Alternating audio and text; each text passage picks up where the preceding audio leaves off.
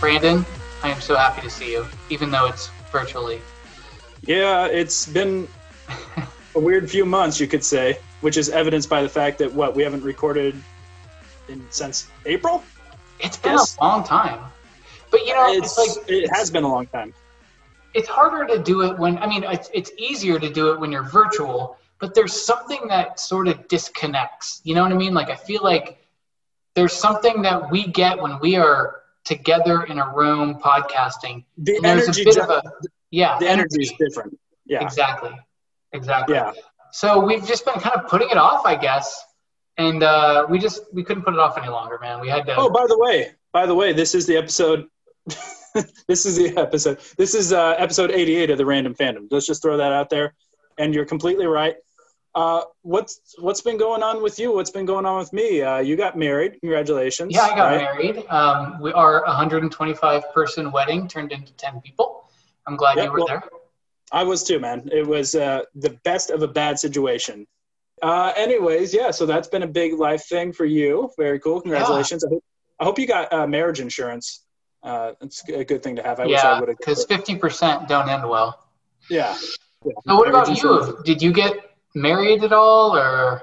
No, I've been like the opposite of married. Oh, you got divorced. Yeah, I've been, that, but yeah, also just like, I've been living single, you know, that like, shout out to that show in the early 90s with Queen Latifah. But no, man, I've been occupying the time with some of the stuff we're going to talk about today. But on the real, just working a shitload. You know, you would never wish a pandemic and all this nonsense that's going on in the world. But it's been great for business. You know, everybody needs internet more than ever. I work for an internet service provider, so blah, blah, blah. I've been farming or gardening, you know. So can't wait to share some of my carrots with you. I've actually been doing that as well, but in Animal Crossing, so it's a little different. Okay, yeah, we'll get into it for sure. You know, my crops versus your crops. Breeding them flowers, putting money in the ground, and hoping I get more out of it. That's how it works. I'm pretty sure that's how it works. That's how money works. Money literally grows on trees in that game. In Animal Crossing. There you go. That's the world we want to live in. And then, yeah, I've just been waiting for the time where we could get together and talk about all the content that we've ingested in the last few months. It'll be a condensed look at it today, but you know, I'd say I'm ready to get into it. I'm glad we're back together. And for anyone who was wondering if we had a falling out or a cancellation, I guess this is proof. No, but not yet. Anyways, yeah.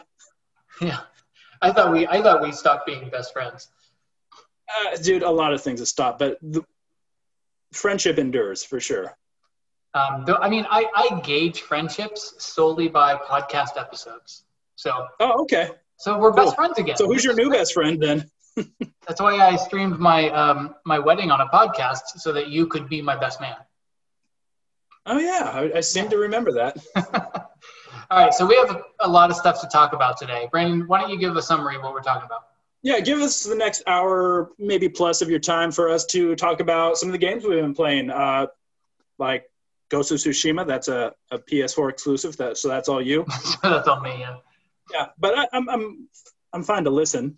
Some other stuff we've been getting into, you know, just like, you know, geek culture stuff, TV. There has been that new great docuseries, High Score, Umbrella Academy Season 2. Mm-hmm. Super psyched, by the way.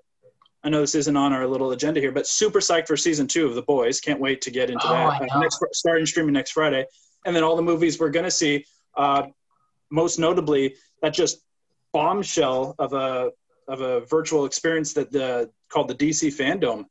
Damn, there's a lot of content to take away from that. There's a lot of talk about in that from DC Fandom. I mean, we've got movies, Wonder Woman, Suicide Squad, Zack Snyder's Justice League, games. I should have mentioned The Batman. That's a big movie. Black Adam, too.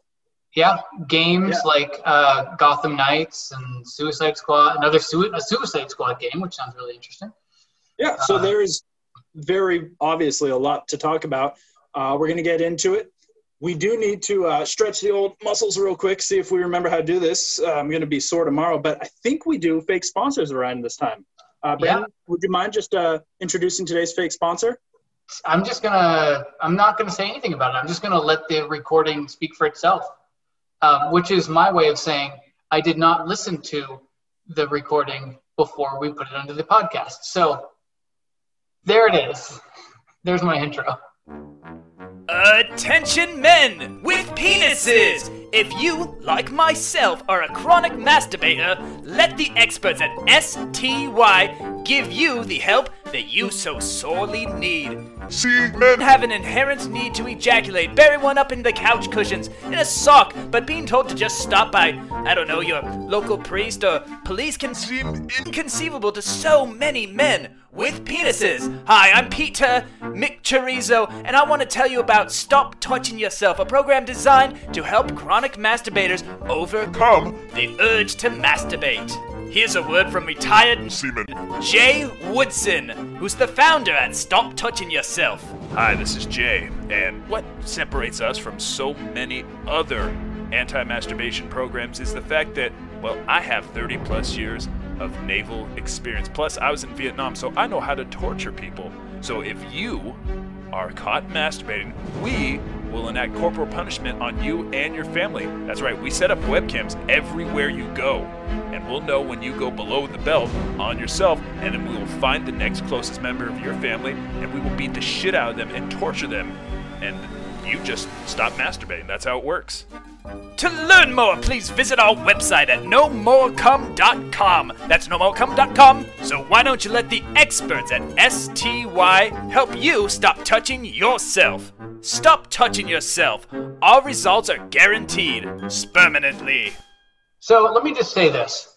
I am always a fan of our fake sponsors because really, they make this whole podcast possible. What I'm not a fan of is somebody to tell me to stop touching myself.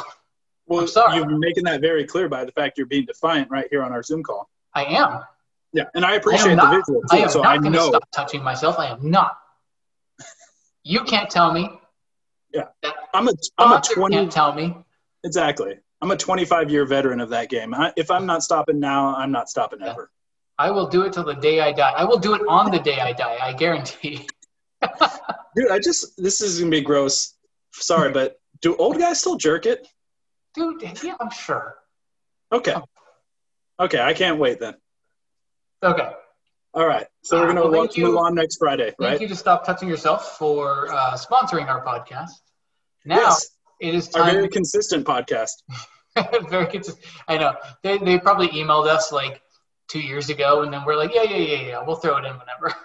But that's the thing. The term evergreen, meaning it applies any time of the year, regardless of the year, because guys are always going to be touching themselves. It's true. It's very true. That will never go out of style. No. Let's get into games first. Does that sound like a good place to launch? Well, yeah. Let's do that. Well, okay.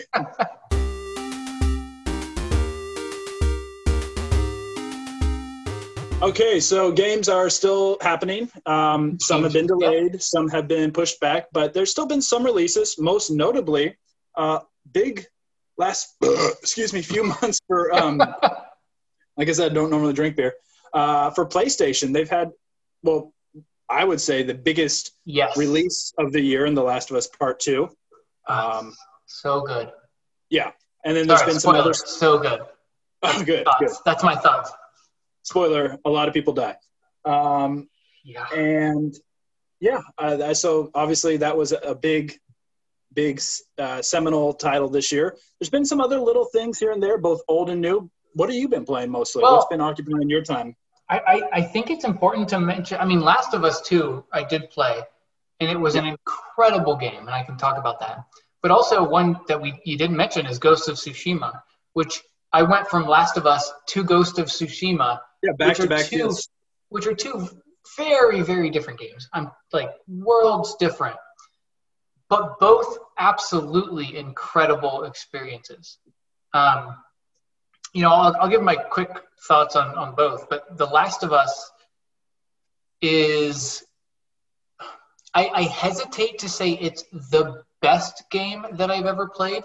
I do think that it is the best produced game that I've ever played, even better than Red Dead Redemption 2. Red Dead Redemption 2 is known for just being its like such a quality, polished experience. And I feel like Last of Us 2 even took that polish a step further, which makes it quite the experience. The only reason I don't say like that it is the perfect game is because it's not necessarily like a fun experience, if that makes any sense. Like, it messes with your mind. There is no good and evil. There is no right and wrong. I'm going to go into complete no spoilers. So, but it basically will show you two sides of an issue and show you that both sides have the right to think that they are the good guys and the others are the bad guy. And when you see the world that way, it's unlike any other game. For example, Ghost of Tsushima, you are this one hero that is defending his island from Mongol invaders. And it's just this very clear-cut good versus evil. Like, you know who the protagonist is. It's one person against a shit ton of antagonists, which is very classic video game. In The Last of Us, there is almost nothing that you can say is a classic video game trope. Nothing. There are parts that are almost hard to play because it is written so well that it messes with you. But that being said, The Last of Us is probably probably the best in quality of game I have ever played. That seems to be the sentiment on it. Very divisive game, though. I mean, right. I mean, critically, you're seeing, you know, high marks all around the place. Fan reception's been a different thing, and I think that's because, well, obviously there'd be no hype for Last of Us Part 2 if it wasn't for the critical and fan success that Last of Us was 7 years ago, and the anticipation of this and the pushback, or not pushback, but the delay was delayed at least once, maybe delayed twice. I think a couple times at least. Yeah. And so finally this comes out, and then I was, you know, knowing that I'm not going to play it in real time as far as its release. I don't have the hardware. I might get to it eventually, but I'm interested in the story. And then just hopping on Metacritic, you know, a few days after, like the following Monday after it's like released on a Friday or whatever, just to see, you know, if anyone's rushed ahead and beat it and then giving their thoughts. And I'm seeing like 1s and 2s. I'm like, well, okay, that's obviously a knee-jerk reaction. That is so unfair to give that game. Yeah, I mean, like, obviously this is a very Lovecraft game. Not like H.P. Lovecraft, but it's a craft of love. It's a labor of love. Oh, yes. I was like, I don't think it's Lovecraftian at all, but I see what you're saying. Wrong choice of word, wrong phrase. Yeah, I see what you're saying. Who coined the term? I don't know. Who coined the term? I don't know. It's a good question. Yeah. Who just decided all of a sudden this is what will be described for all such accounts going forward? But I'm like, and so I'm like, well, that's not a valid thing, and fans have the right to their opinion, whatever. That's why they're not professional reviewers. But I'm thinking to myself, well, maybe I'll read why. And then I'm seeing people did not like the story for obviously one big reason, more than others. Don't need to get into it. If you know, you know. If not, whatever. It's out there. And what I now understand without having, you know, put the time in myself is it's a storytelling device. It's not just a shock thing or just a something just to upset. It was And you know, the thing that upsets everyone is the thing that starts the story. Yeah. So it's a bigger plot point. And then I think it will still have long-reaching effects in what might be part 3 sometime down the line. So I can't say anything from it personally, just other than it's been crazy to see how well received this game is, and yet on the other side of the coin, how hated it's been, not because of the gameplay, but because of, well, I didn't like that, or that shouldn't have happened.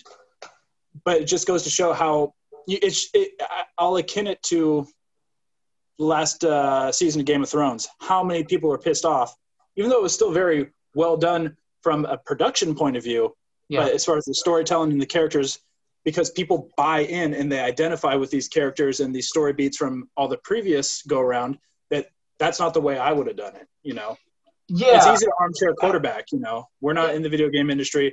And it seemed to me like there's no better example of a video game in which that plays out like a movie that you play instead of like... But almost like two different movies. Cinematics. Yeah, but almost like... I mean, you're totally right. In the gameplay, it is the most polished I've ever seen. Every tiny, tiny little detail is thought through, and it makes it an incredible experience to play. And story-wise, the story is incredibly thought through.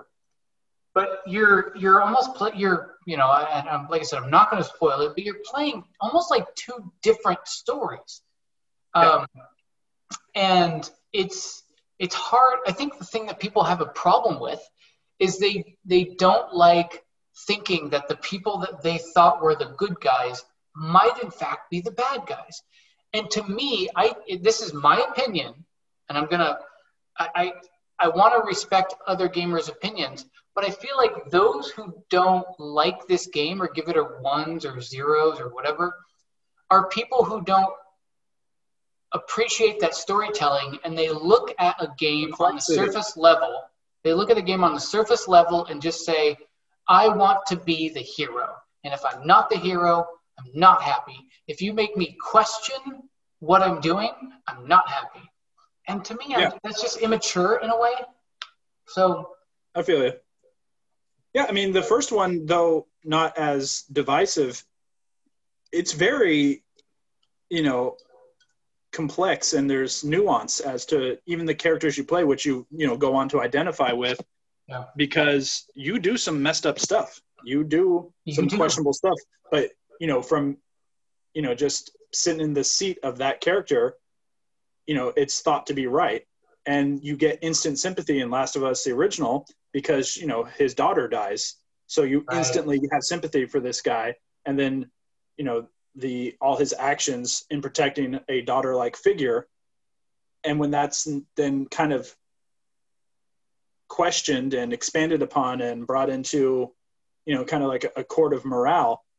Yeah, I can understand how they can throw some people for a loop. The first one, you knew you were the good guy.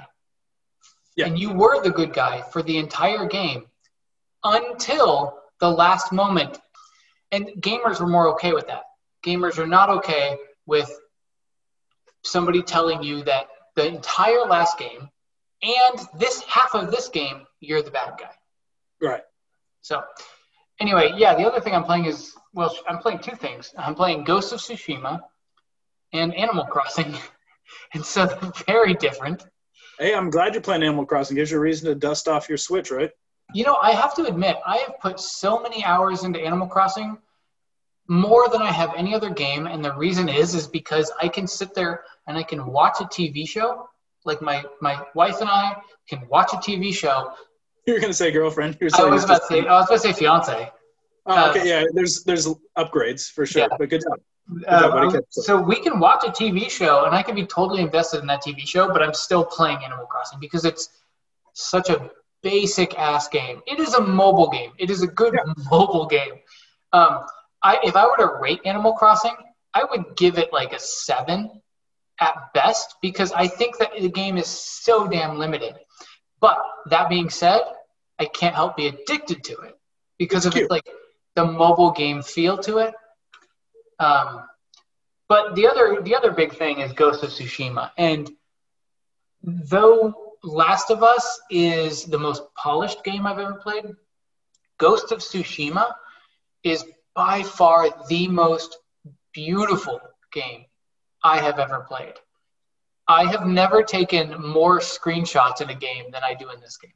Like, it is just riding your horse through a field, and all of a sudden you'll come across something that it boggles the mind how the art direction in this game made it seem that this experience, this beautiful experience of scenery, is almost like you just strolled upon it. It's crazy to me because other times in every other video game, when you have such a beautiful scene, it is like this scripted piece that they make sure you see.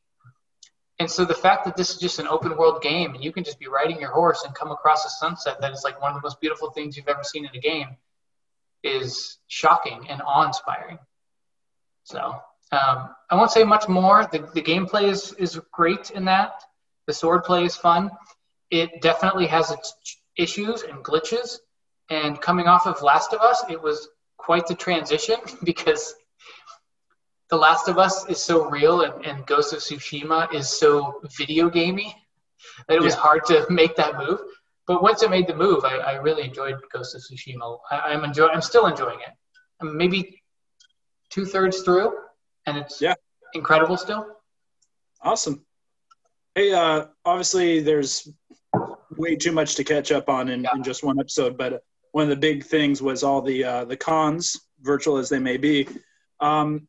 Would you get any sense of maybe some interest in this next generation stuff, whether it's game or console? Like I know I'm getting the new Xbox. Like I'm just going to plunk down cash. There's no question. I don't know how I feel about the PS5. Granted, I haven't been on board with Sony since PS2. Yeah.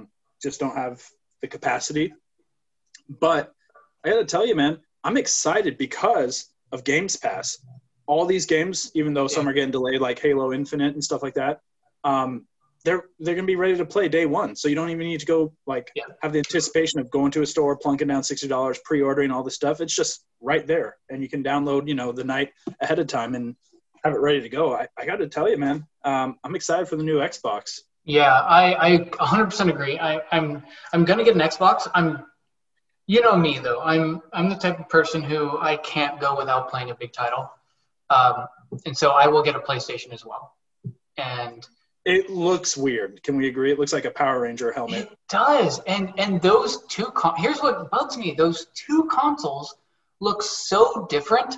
How are they going to look next to each other on my, aesthetics are one thing. Cause all your stuff currently, cause you have the original Xbox One console, you have your Switch, which doesn't take up much space, and your PlayStation 4, they're all like aesthetically in the same ballpark, they're all black, squarish, and kind of rectangular. Yeah.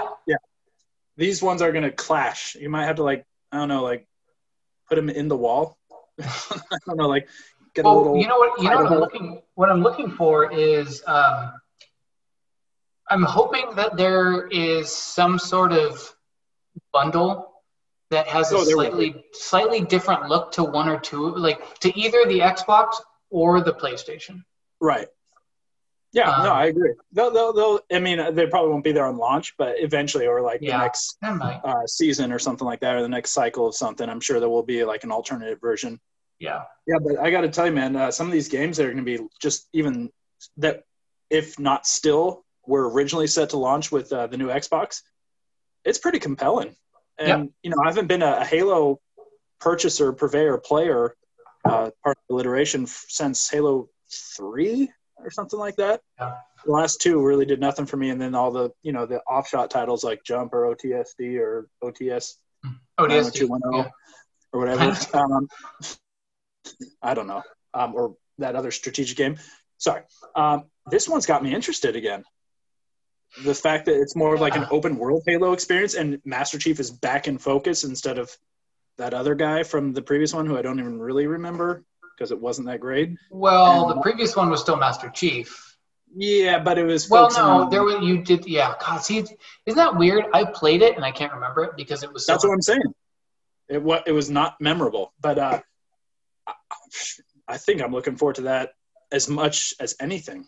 Really? Anyways, yeah. As far as on the new generation's first cycle of games, even though it's been delayed, and they announced it, and... Blah, blah, blah. Certain games like Cyberpunk, I'm not sure if I'm going to buy them when they come out, or if I'm going to just wait until they come out on wait till the new system comes out and then buy them on a new system. No, I will be doing that. I think a game like that will be most realized on a fully capable right now console. And the specs on both of these consoles, but specifically Xbox, we've talked about it actually before. Yeah. It's just impressive. Asking a $500 or $600 purchase is pretty tough pill to swallow for me in the past, but this one I'm like, I really feel like it's going to be getting my money's worth, and it's future-proofed for God knows how long. Save for it now. You know what I mean? Like, start kind of just penny pinching now. I get a holiday bonus every year, Oh, there you go. And I feel like that will be a designated chunk of that to the new console, and then off it goes with whatever else. So let's move on from kind of just the video games and stuff. Let's talk movies, TV shows, anything that, what have you been watching lately that you want to discuss? Thank you for asking. First and foremost, even though it's now a few weeks old, I was super impressed and just left feeling good after finishing Umbrella Academy Season 2. That's like been the biggest thing for me these last few weeks, even months. Yeah, I finished that too. I felt like the ending in this was so much more satisfying than the first season. That's what lost me. I was digging the first season. I even remember when, I mean, it's in our archive somewhere. I was like, we were going through it and I was just super like having like a real good Saturday morning breakfast cereal experience with it. Like, we're like, give me another bowl, you know? And then all of a sudden I was just like, got to the bottom of the box and I was like, oh, what the hell happened? It got too time traveling and weird and world ending. This one was way more focused. I can say that. Yeah. And then also did a better job of setting up what will be conceivably next season. Yeah. I don't want to go into spoilers, but no need. The thing that, you know, the thing that ended the world in the first one looked to be the thing that ended the world in the second one, which really turned me off. Right. Because I was like, don't go to that same thing again. But the writers did change it up. And I appreciated the how they almost purposely led the viewers astray. It did seem very intentional. Yeah, to think that it was going to be similar to the first season, and then you find out that things are slightly different. And so I appreciate the way that the writers took it, and it made you really root for the whole team.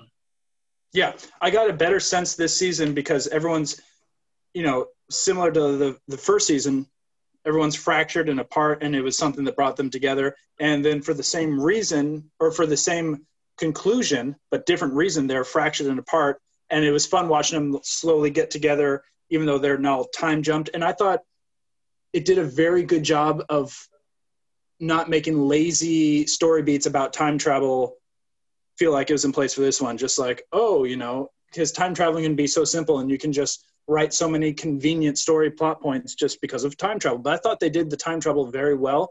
And even the things that I thought should have been obvious to me in retrospect weren't, like the reveal about certain characters, you know, and who they really are. I was like, oh, actually, yeah, I see that clear as day now, but I didn't see it in the moment. Yeah.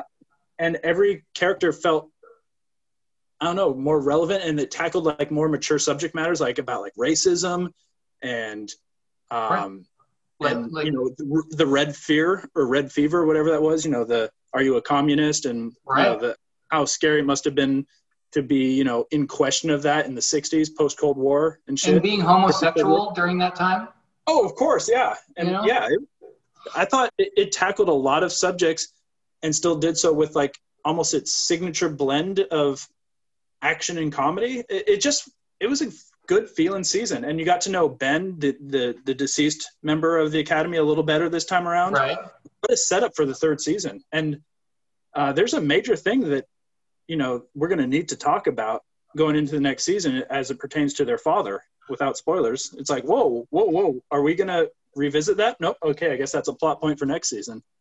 The whole last episode, specifically the last like few minutes, they do a good job of tying up the storyline of the second season. They gave it a finale, which they did not do in the first season. Exactly. And that was good. But they still did a good job of leaving us with enough of a cliffhanger at the end to make us want to know more and to make us want to tune into the third season. But I'm excited when it comes around. Yeah, but not to the detriment of the story, right? It was like, oh, and here's a new plot point. Stay tuned. And I thought it was great. I thought everything in that season was done pretty well. Yeah, I knocked it out in like a week plus. I was just, it's one of those times where you're just like on fire with something and you just are looking forward to the next. And when you're like on episode 8, you're like, oh shit, slow down because then I'm almost done. And then it's almost like that feeling of like, now what? You know, yeah. So it's the hallmark of a good binging show. What else have you been watching? Well, you know, so I'm not going to talk much on it, but, you know, my wife and I have been watching a bunch of episodes of 24, and we're like on season 4 now. And those are just, I'm rewatching them and I'm like, God, those are so good. I'm reminded how good that show is. But the other thing that I do want to mention that we just started talking about because it just came out is High Score, that Netflix documentary series about video games. Now, let me ask you a question. Did you find it or did it find you? Were you just strolling? You're like, oh, hey. Or all of a sudden it's like, hey, based on your content searches, we think you might like this. So I actually heard it on another podcast. I heard it on an IGN podcast, actually, where one of the guys was talking about it because he had a sneak preview sort of thing. And I thought, oh, that's really cool. I'll listen for that when it becomes available. And I kind of forgot about it. And then all of a sudden I see it come up on Netflix. And that's when I was like, oh, dude, I totally want to watch this. And it's, I think that it does a good job. It's like the, if you've ever watched those other seasons, like the shows that, or no, the movies that made us. Boys that made us, Yeah, it's easy watching. It's a cupcake, you know. Ultimately, there's not a lot of, you know, density to it, but yeah, it leaves you feeling good, you know. How far are you in that? I just finished the second episode. So okay, I think I'm 3 episodes in. So it's a light, easy watch, you know. Yeah, I'm on the one where they go into role playing games. Oh, cool. There you go. And for all my other geeks out there who have ever been into Transformers, I didn't know it was a thing. Just showed up on my suggested for you list. There's a new, I guess it's going to be trilogy, Transformers animation called War for Cybertron. And they just put out part 1. And there's like 6 or 7 episodes, just 20 minutes each. Huh. Legit animation. And it actually is the most adult attempt to tell the classic Autobots versus Decepticons and War for Cybertron and Energon and all these, you know, recycled by now story points of Transformers. I love it. Like, wow. It's awesome. Anyone who's a fan of Transformers, you know, there's obviously been so many iterations of it. I was going to say this is probably something I'm vibing with the most. And I love the fact that it's told in a series form instead of just being like a 90-minute movie or something like that. Definitely would recommend anyone checking it out for sure. And it's called War for Cybertron? War for Cybertron, and this is part 1. I guess part 2 is coming out late this year or early next year. How many episodes in part 1? I think like 6 or 7. Oh, okay. It's almost a full season. Of course, they got all the bots you know and love, like, you know, Megatron and Optimus, Bumblebee, and they make an attempt to like shine a light on some lesser known ones, and I would say even 1 or 2 completely new ones. It's cool. Oh, it's cool. Nice. No, yeah. To be honest, I have not even heard of it until you just mentioned it. And I'm interested. Totally interested. It's low key for sure. It's not going to be like one of these, you know, landmark things, but it's low key, entertaining Transformers. You know, I want them to take a realistic version of the Teenage Mutant Ninja Turtles and make a show out of it. Like make a quality, more adult Teenage Mutant Ninja Turtles live-action show. I know it's dangerous, but I totally would love that. If they could do what they've done so far for this Transformers, for Mutant Ninja Turtles, it would be quality, because this is, like I said, the most adult attempt at telling the story that I've ever seen. Other than, of course, you know, Michael Bay and all that shit. No, I was just going to say, it's refreshing to not just have it be like a Michael Bay thing. Right. Something that I recently found out, that's just some news. I found out that, so I'm a big Avatar: The Last Airbender fan, and I rewatched that on Netflix. I also rewatched the Korra series. Sure. The Legend of Korra, and they're both incredible. I just finished Korra probably like last week, again, because I've watched them both. I found out that who was it? Was it Netflix? Somebody is making a live-action Avatar series but it's supposed to have like the budget of a Game of Thrones show. So it's supposed to be that world, but done with really good storytelling, quality acting, and a great world that they're building. And is M. Night Shyamalan available? M. Night Shyamalan can go fuck himself. Well, when it comes to that specifically, I know. I was so excited for his Avatar movie because I really thought he could do something cool with it, and he messed it up more than I could possibly imagine. Yeah, for sure. I think that's been the bulk of my viewing experiences. Like I said off the top, hopefully we'll talk about it later. I'm super excited for The Boys Season 2.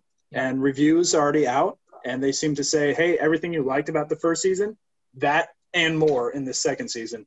The trailers make me really excited. You know what I need to probably do, and I know this is something you've done before and something I've done before, go back and watch the previous season just to be refreshed and reminded and just remember what was so great about it in the first place. I think I could probably do that going into this second season, which releases next Friday. So wow.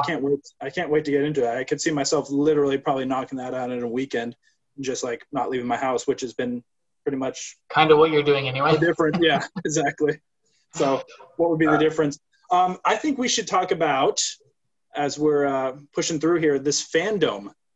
The DC fandom. It's not random fandom, but it's DC fandom. They probably ripped that off from this. Yeah. They released a bunch of stuff. Yeah. So it was, I like how people are making the best out of a shitty situation. So, hey, we had this cool thing planned. It's going to be 3 days. Well, we're going to do it virtually and just throw it out there anyways. We're not going to hold back like so many movies and games and other things that have been released until people can, go out and consume them publicly again. They just said, hey, here's what we got. And it crossed so many platforms. What stood out to you the most? If we were going to talk about everything, we'd be here all day. So what stood out to you the most? Okay. Wonder Woman, The Suicide Squad, which is interesting that it's like not a sequel. It's like they're redoing it and putting the word "the" at the beginning. And then The Batman. So Wonder Woman, Batman, Suicide Squad are the three that really stood out for me. Okay, that's fair. It's funny to think, Wonder Woman 1984 being a perfect example and others following suit. So many movies we would have already talked about by now if it hadn't been for, all the delays and everything. We would have already seen and recorded and talked about Wonder Woman 1984, about Black Widow, about Ghostbusters, about, well, not Mulan, but, so many other big releases. I'm totally looking forward to Mulan, man. What are you talking about? Yeah, that Disney Plus you already pay for? Just put down an additional $30 and you can watch it with your family. You might crazy, dude. Oh, inside of my asshole. Yeah. No, not cool. Anyways, that doesn't matter. We're positive today. This new trailer for Wonder Woman, I can't wait. It looks equally fun. The first one had a very serious tone. Like to me, it's in a sad time of the, the world history, World War I, and it was very, not dark, but it just wasn't a bright movie. And I only say that in comparison to this, based on the time frame. It does remind me, it's like Wonder Woman 1984 / Stranger Things Season 3. Just like, hey, when malls were awesome and it's the early 80s and the music and all the brightness. I mean, we saw the original trailer, a year ago, and now they've since said, hey, we're still going to do this. We're just trying to do this when it's safe to go out and see movies again. So foreseeably, it's going to be, summer of next year? Probably. I mean, and that's on a who knows basis, but if you had to predict – I'm excited for it. The one thing I remember feeling from the first trailer to now, still even more, I don't understand why, even though he wasn't a bad part of the original movie, I just don't understand why Captain Kirk is back. I'm forgetting his name. I don't see the need.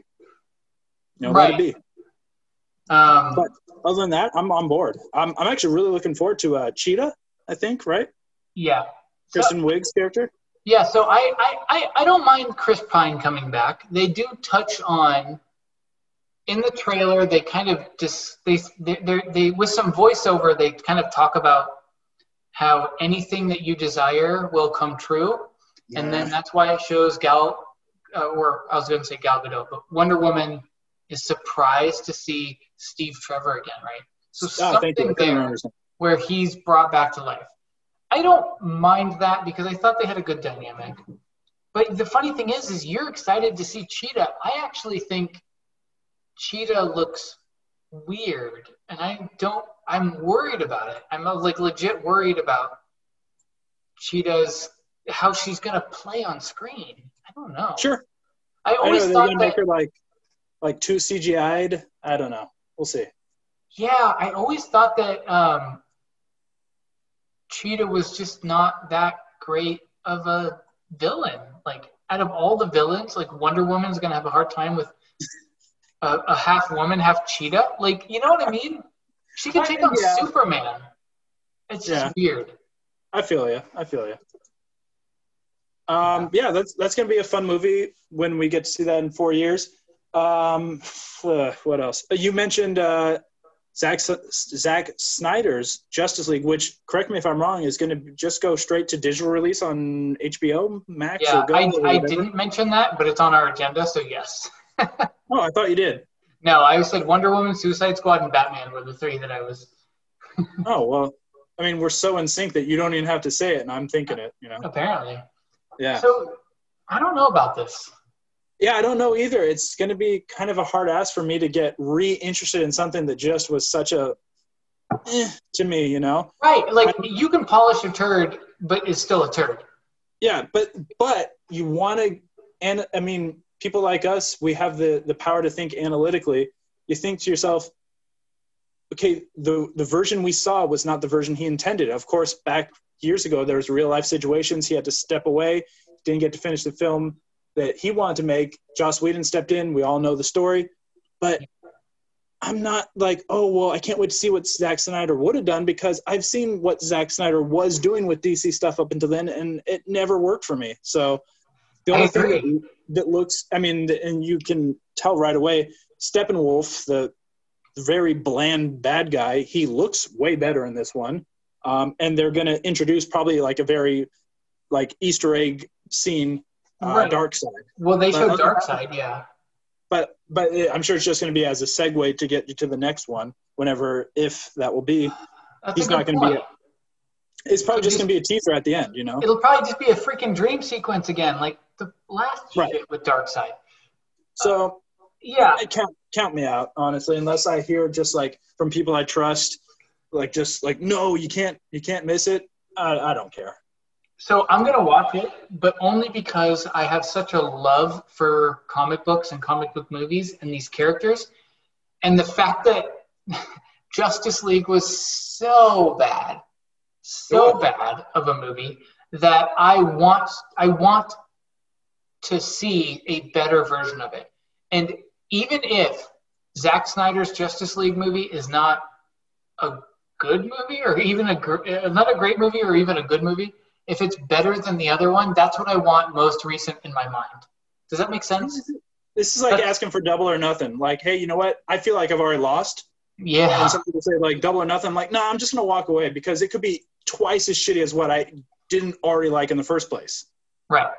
To me, it's just not worth my time, but who knows? I'm going to let others go ahead of me on this one, as much as I'm, I love comic book movies and stuff like that, but yeah. Well, okay, what do you think about the Batman, though? The biggest excitement for me, and I remember years ago when they announced, it seems like years ago anyways, that Ben Affleck is not coming back for future Batman roles, and like people were kicking around, oh, there's a rumor that Robert Pattinson, and then you hear that he did some test screens, and then it all just seemed like internet rumor and story. No, it's real now, and I got to tell you, this Batman looks gritty, and I had a little burnout on Batman after the Christopher Nolan trilogy. I was just like, cool, and I don't need another Batman. And then even though he never got his own movie, but Ben Affleck as Batman did nothing for me. And I'm just like, I was having I'm not saying I disliked him. I was just very horribly neutral on it, you know? Mm-hmm. And I was having a little Batman burnout, quite honestly. And this, though it's just a 2-minute trailer, a very obscure trailer at that, it looks like it's going to be dark detective Batman, which I like. It's not going to be like huge action and, you know, stuff like that. Are we to believe that the Riddler is the villain? We've heard that it's going to be the Riddler is the villain, and, you know, this guy. Yeah, they certainly tease that. Yeah, but that's the thing. It's not beating you over the head like back in the day, like when the George Clooney movies were, or the Batman Forever, where he's dressed in all green and he's got question marks all over him. Granted, those were completely different time and different look and different vision, but it looks more subtle. And like they very clearly show you that there's a Selena Kyle / Catwoman in this, but again, she's not like wearing whiskers and huge ears and a cat mask. You know, it's more like she's just wearing like identity protection gear, all like a night thief. I think Pattinson looks cool. He's not a big dude, but you know, of course, I'm sure he bulked up though for this. I'm sure, but people associate him, you know, right or wrong, as you know, the Twilight guy. He's actually a really good actor in everything I've seen him, and I've never seen any of the Twilight movies, so I can't say aside from that. But you know, that's obviously where he came to fame. He's a very, very palatable actor. I can't wait to see how this is realized. And of course, it's been vague 2021 for obvious reasons, but I hope this makes it on schedule and as planned, because I'm excited for this. So I totally agree. What do you think about the Suicide Squad? Because there's two trailers released. I've seen both, like the one that they want you to see, and then there's the not yet theatrical trailer, but that one. Well, there's the one where they talk about like sort of almost behind the scenes look. It's a behind the scenes, yeah. And then there's the other one where it's just there's no scenes from the movie, nothing like that. It just shows the characters and who plays them.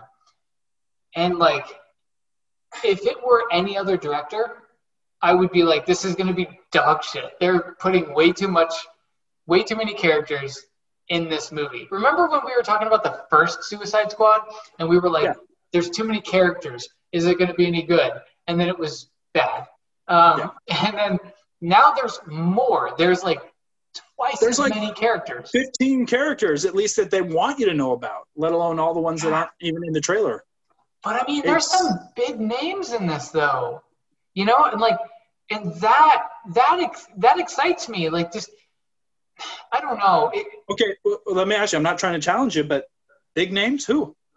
Idris Elba. Oh, I was thinking more from the character perspective. Some of the guys, I'm like, I've never heard of Polka Dot Man or The Thinker or Peacemaker. I don't know who these guys are. You know what? I'm kind of excited about that. Is because those characters, like especially like somebody like Polka Dot Man or whatever, is meant to be like a joke. It's they're not real superheroes. They're not famous. It's meant. So they're mystery men, basically. Yes, they're meant to be like these lame superheroes with stupid powers. And you have, but you know, I love the people that are. The actors that are coming to play these characters. You have some of the originals, like you have Margot Robbie, right? Reprising her role. Yeah, and Captain Boomerang guy. But you also have Pete Davidson, John Cena. Who I hate. Idris, you hate Pete Davidson? I do not think he's funny.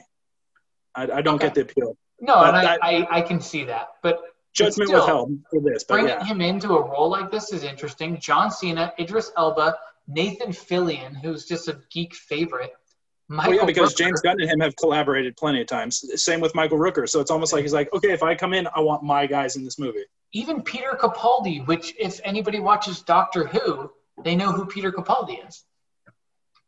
He's the latest Doctor. I recognize the name, but I don't know what well, not the latest Doctor. He's the Doctor before the current one.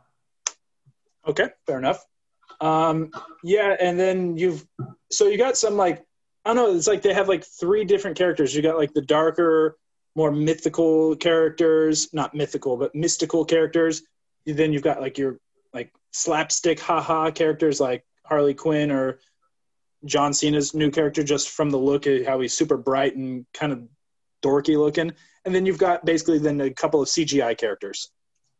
Yeah. So I don't know what to think. It looks like it's going to be all over the place, like modern day sensibilities and funniness, but it's set to like 1970s war. I don't know, but we'll see. Yeah, I'm intrigued. I am too. I just hope there's not a lot of studio interference on this one. Right. I mean, with James Gunn at the helm, dude, I'm on board. I'm totally. How could you not be? He's built up enough credibility for sure. A couple other things that no need to get into, but Black Adam came out. Gotham Knights, new game for 2020. Black Adam trailer. Well, the trailer's weird. It's not even a real trailer. It's as a teaser trailer gets. I mean, it's sure. Not even like actual. It's basically footage. Just a way to say confirmed. We've got The Rock, and yes, he. Yeah, totally. Movie, for sure. And a couple of the games too. The Suicide Squad, just a theatrical teaser came out. Releasing it's called Suicide Squad. Kill the Justice League. Yeah, it could be fun. It could. We'll see. Who knows? I thought the trailer was funny. Conceptually, I'm intrigued. Mm-hmm. We'll see when the gameplay comes out and all that stuff. And then some other stuff too. But if you need more, more of that, go to something. Well, let's real quick talk about the Gotham Knights game. So Batman's dead, and you've got Red Hood. Or so you think? Oh, that's true. Good point. So you've got Red Hood, Batgirl, Robin, Nightwing, who now are playable characters in what looks like to be, to me, like a more arcadey version. It's a modern-day co-op, for sure. Yeah, but I don't know if I like the way they're taking it, especially after loving the other Batman game so much. I'd say I love 3 of the 4. Well, sure. Or nobody likes Origins. Oh, I was going to say Arkham Knight. Wait, you liked Origins more than you liked Arkham Knight? I did, because it had a better story to me, and there was just too much goddamn Batmobiling in that game. Oh, man. Okay. And you're just blowing up drones for like half the game. That's okay. We'll get into that another time. With games like this, I feel like it's going to be best realized when you have enough time to have 3 people and play with on board at the same time to fully realize the abilities and the way they can play off each other and like tagging someone in and team ups. And it's just, but let's be honest, I don't have A, probably the time, or B, enough friends online with the same game on the same console at the same time to fully experience it. I think you're going to lose something if you just play this singularly as far as the full breadth of possibilities and gameplay. Yeah. So. Yeah, I agree with you. It doesn't look like it's something that's going to stand out to me. It looks like a 7 out of 10 type of game. Yeah, mm-hmm. I with games like these, with so many in the franchise, even though this isn't necessarily like a straight up linear franchise, like a Far Cry or a whatever, or I was going to say Assassin's Creed, which is another trailer that came out recently. I just feel like it hit its peak, and it's slowly been rescinding ever since. And it hit its peak with Arkham City. And anyone who played the Arkham games would agree with you. I mean, Arkham City is the peak. Yep. And it's just been slowly just faltering and just feeling seemingly less fun and important ever since then. Yep. So, agreed. That's my take on it. Okay, so let's move on from the DC fandom. And then let's get into a whole slew of other trailers that have come out. We've got movie trailers, and even more game trailers. Just to start with the movie trailers, the one that's on top of my mind is Bill and Ted's Face the Music. You mean that movie that got digitally released today, actually? Wait, really? Yeah, August 28th. Oh, man. Same as The New Mutants. Remember that movie that was supposed to come out like 2 years ago? Wait, that's out too today? Yeah, well, it says in theaters and digital. I'm like, who's going to a theater right now? I guess there's some drive-through theaters. I guess some places are doing drive-in movies, but yeah, what theaters? It's home theater right now. But yeah, both movies were released today. Wow. Bill and Ted, like, let's face it. I think last time we were together hanging out, we were actually talking about it. Yeah. Please, nice thing you did there. It seems like they're just inevitably going to lose a little something when you have 50-plus-year-old guys playing versions of themselves from characters of 30 years ago. It's like, it just almost is like, okay, it's hard to believe that these guys are still so airheaded and stupid. Yeah. And yet I think without, knowing firsthand that the craft going into this movie and the commitment by the actors will still make it seem genuine. You know what I mean? Yeah. Totally. To me, in reality, I'm just like, okay, 30 years later, and these guys are still hella stupid, and they're still the wild stallions, and but it might just work. If you were to tell me, hey, this movie's $10, I'd plunk down the equivalent of a movie ticket to watch at home. I'm not going to pay $30 because I have no one to watch it with, and then it just becomes a horrible value at that point, but whatever. I'm interested in seeing this. Wait, is that how much it is? Wait. I'm assuming that's just kind of like the going rate now for a lot of movies that are just releasing at home because they have no control how many people watch it. What streaming services or what services at all? I've just been using Vudu. Oh, okay. Yeah. I can get movies on my Sling too, and it just charges my Sling bill. Okay. And I think Sling just takes a percentage and the company gets paid, so. I'm like totally interested. I had no idea that it was out. That's cool. Yeah, I know. If you've got 3 or 4 people in your house who seem on board and want to watch it. Right. But even, you know, $20, $30 between you and your girlfriend, fiance, wife. Yeah, $15 a ticket for not having to leave your home. You're not having the theater experience. You're not like wondering what that stickiness is that you just sat on and stuff like that. Instead, you know what the stickiness is on your couch cushions. So it could be worth it. Speaking of which, this has nothing to do with our podcast, but I got a new couch. Finally. Yeah. No offense, but yeah. But I cannot seem to get rid of the old one. I'm literally. I was just going to ask you, what do you now do with the old one? Because no one's going to want something. Used leather sucks ass. New leather is awesome. It's used leather. It's pleather. It's not even leather. Leather impressions. It's impossible to get rid of. You're better off just like, well, I was going to say taking it and leaving it on a street corner. Even though I hate when people do that, but how are you going to do that with your car? So you're not. But good luck. Yeah. Anyway, so Put it in your backyard. Put it in your backyard. Yeah, I could just make it lawn furniture until it's like completely soggy and gross. Yeah. You know, but so that's the one movie that I was thinking. Is there any other movie trailers before we get into the game trailers? Because there's a few game trailers that I want to talk about. As far as anything upcoming, no, I'm just sad for all the movies that would have been summer blockbusters that we would have made a point to go see. A lot of Marvel movies had to get pushed back, as an example. I mean, every movie did, but specifically for art. And some companies have just said, screw it, we'll just roll the dice and release it digitally. You know, I wish certain movies just would have said, obviously a big Marvel type thing or, you know, someone else's big projected summer blockbuster is not going to do that. But for even some of these smaller titles, I was kind of looking forward to, like this past spring and summer, like A Quiet Place Part 2. I don't know when I'm going to get to see that again.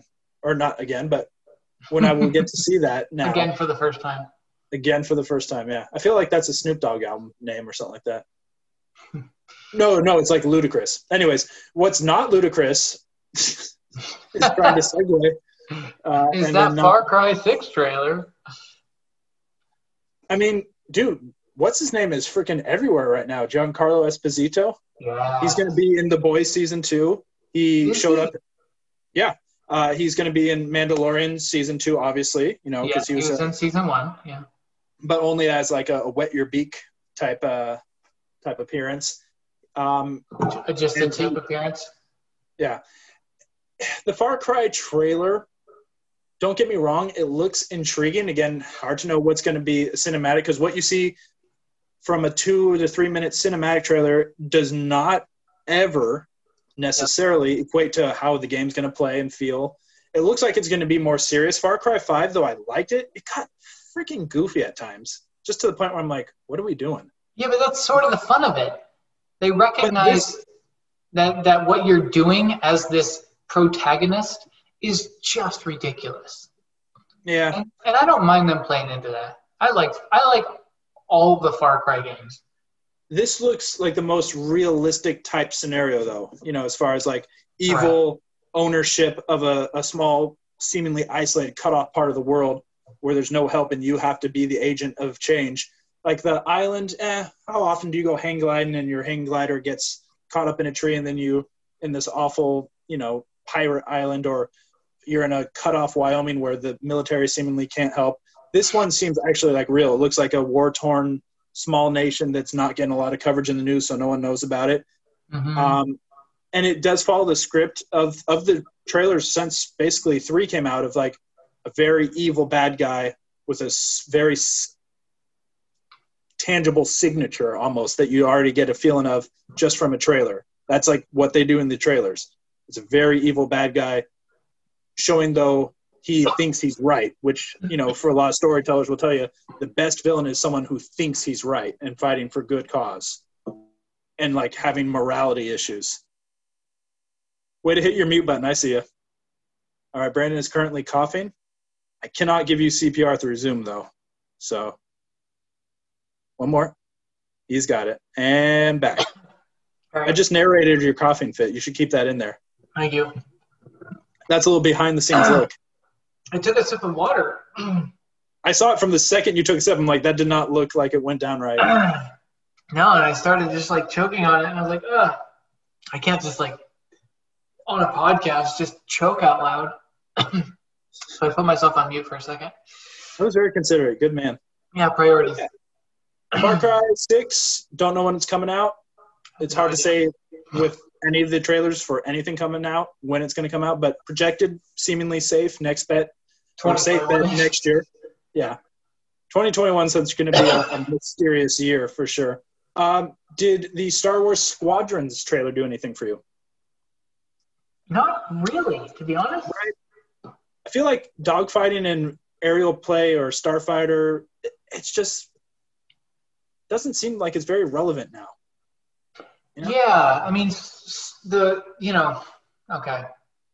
Like, the old Rogue Squadron games were great, you know, but they were good for the time. And by today's technology, to have a dogfighting only style game, it seems quite limiting. But yeah, maybe what they're doing is they're doing what? Sorry, I was gonna say, especially on a controller, someone just loses. Yeah.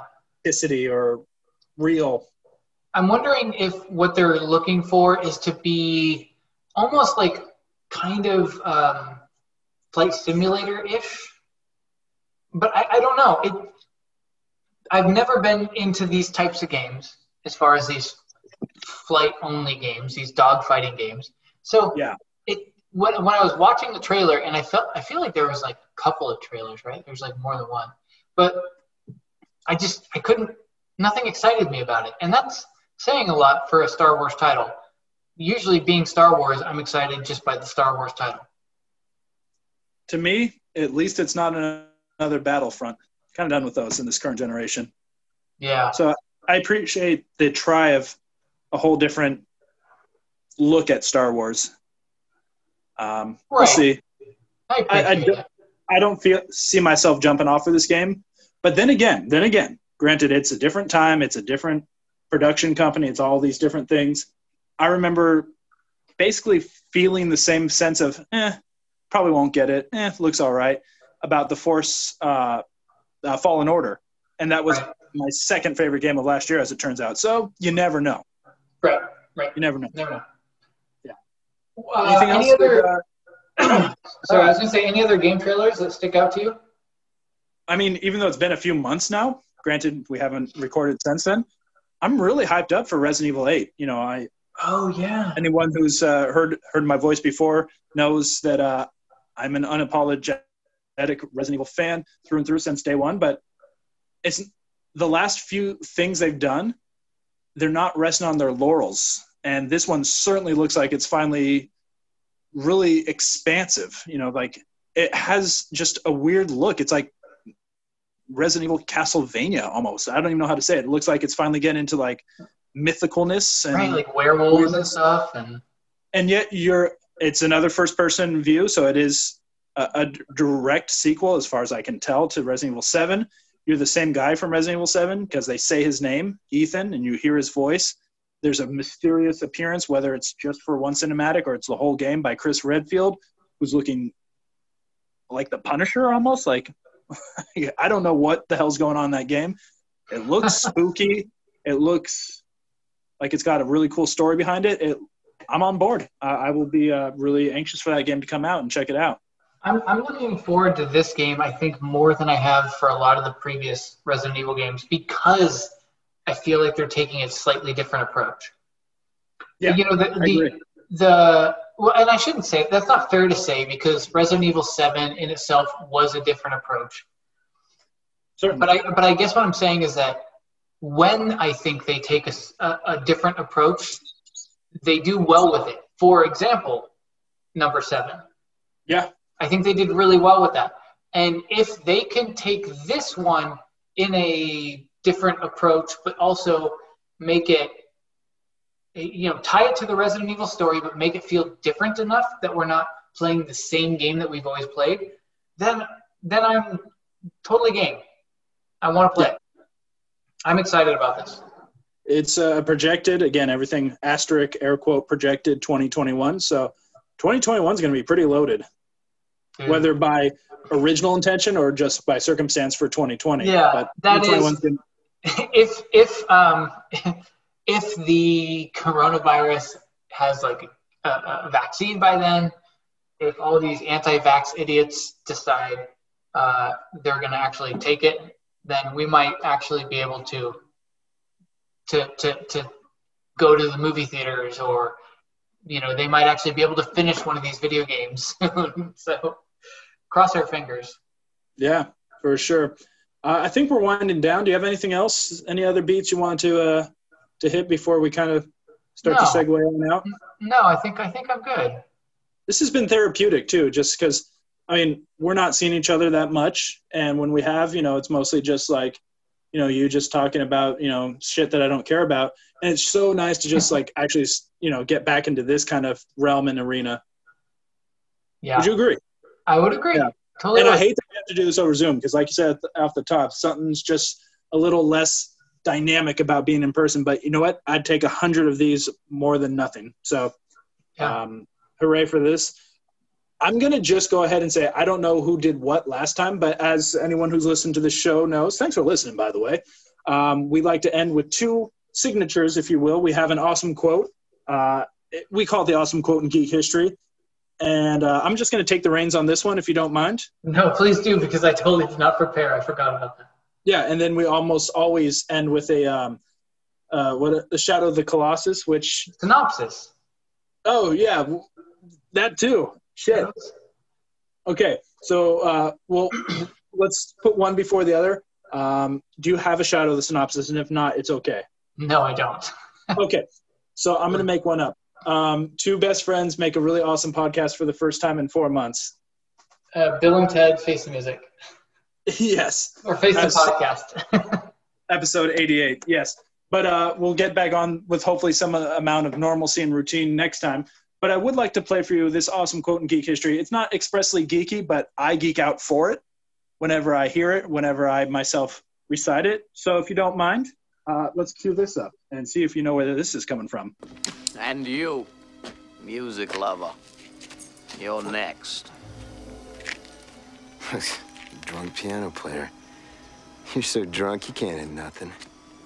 In fact, you're probably seeing double. I have 2 guns, 1 for each of you. Tombstone. Oh, love that movie. It's so good. So, if I may, also quoting that movie, we're your huckleberries. Thanks for coming back to us after a nice lapse. Hopefully you saw us pop up in your feeds. Hopefully you keep listening with the hope that we'll do this again with some regularity. Lots on the horizon. Everybody stay safe out there. Just so you know, I went and got tested. I got tested for COVID and diarrhea. Only one of them came back positive. Yeah, that's a cliffhanger right there. Stay tuned to see which one. Both have horrible effects on my body. Okay, next episode, in episode 89, find out if Brandon has diarrhea or COVID. Until you hear from us again, make sure you check up on us. I think we have a Twitter. Give us a reason to go check it, at randomfandomwbb, I believe. Yeah, sure. And you can also shoot us an email at randomfandomcast@gmail.com. Can, would, and should. Okay. We'll talk to you again, and thank you in the meantime for being a fan of our fandom. 4 months lapsed. Stay geeky, everyone. Bye now.